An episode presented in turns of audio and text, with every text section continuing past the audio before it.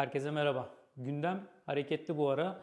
Bu defa da konumuz stok fotoğraf siteleri nereye gidiyor?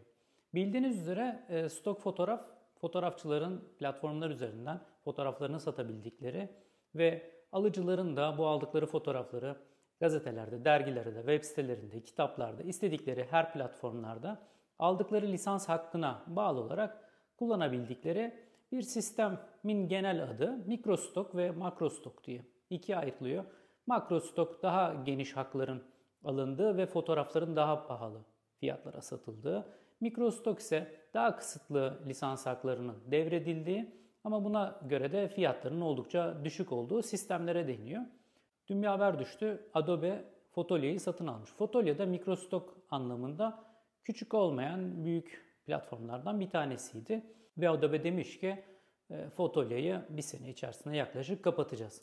Biliyorsunuz bu tarzda aslında haberleri pardon.com'da zaman zaman da paylaştım. Satın alıyorlar. Aldıkları belli bir süre sonra da sistemi kapatıyorlar. Bana biraz anlamsız geliyor. Aslında onu sistemin içerisinde kendileri yoğursalar daha iyi olabilir ama onlar tabii daha büyük abiler. Biz onların işlerini onlardan iyi bilemeyiz.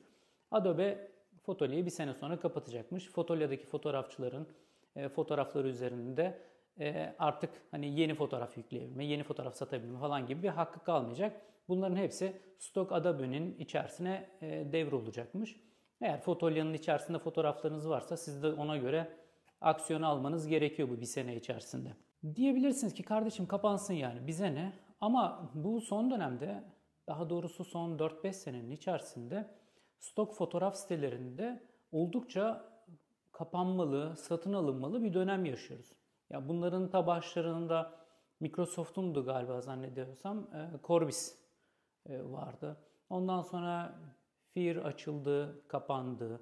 Bir sürü web sitesi yani bir sürü stok fotoğraf sitesi açılıp kapandı. Diyebilirsiniz ki kapansın kardeşim. Kapansın da fotoğraf yükleyen adamın orada fotoğrafları var.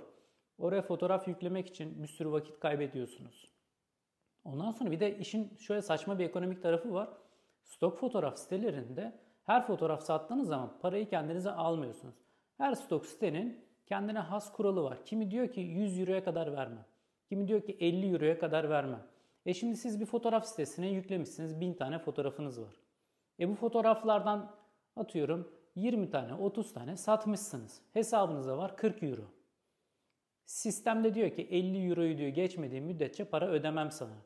E adam bir gün kapanıyor. 40 euro orada gitti. 50 euro orada gitti. Ahmet'in Mehmet'in parası 100 euro 200 eurolar sistemin içerisinde kalıyor. Yani işin böyle bir kötü tarafı var. Fotoğrafçı açısından sistem kapandığı zaman böyle bir tarafı var. Peki Adobe niye böyle bir şey yapıyor? Adobe bildiğiniz üzere CC, Creative Cloud'du galiba. Creative Cloud'da büyümeye çalışıyor.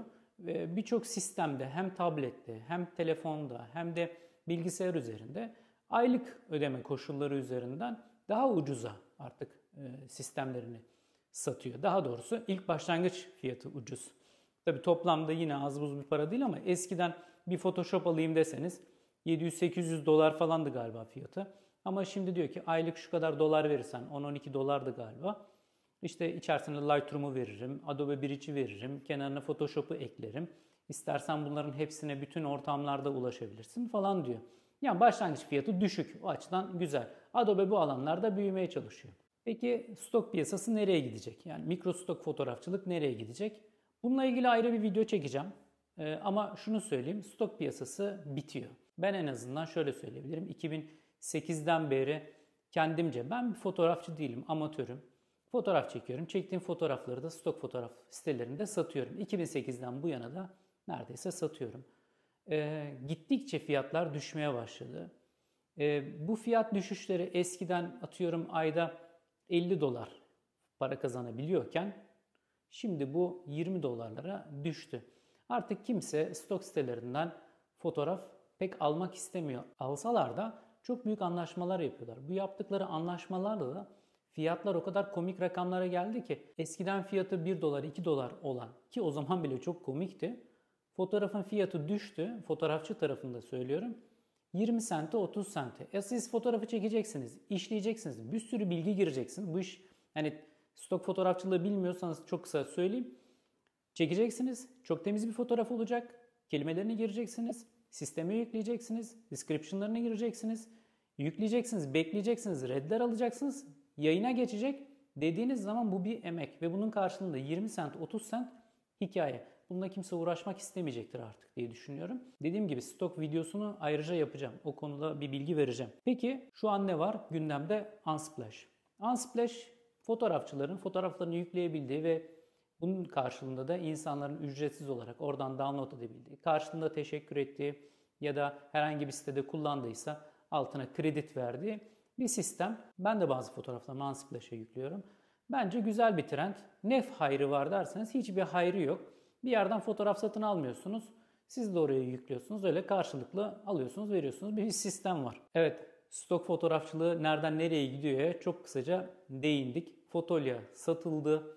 Adobe bunu satın aldı. İş nereden nereye gidecek? Bunlara çok kısaca değinmiş oldum. Bundan sonraki videoda e, eğer yapabilirsem stok fotoğrafçılığı ile ilgili size böyle kısaca kısa bilgiler vermeye çalışacağım. Kendi tecrübelerimi sizinle paylaşacağım. Abone olmayı unutmayın. Çana tıklayın. Beğenirseniz like it.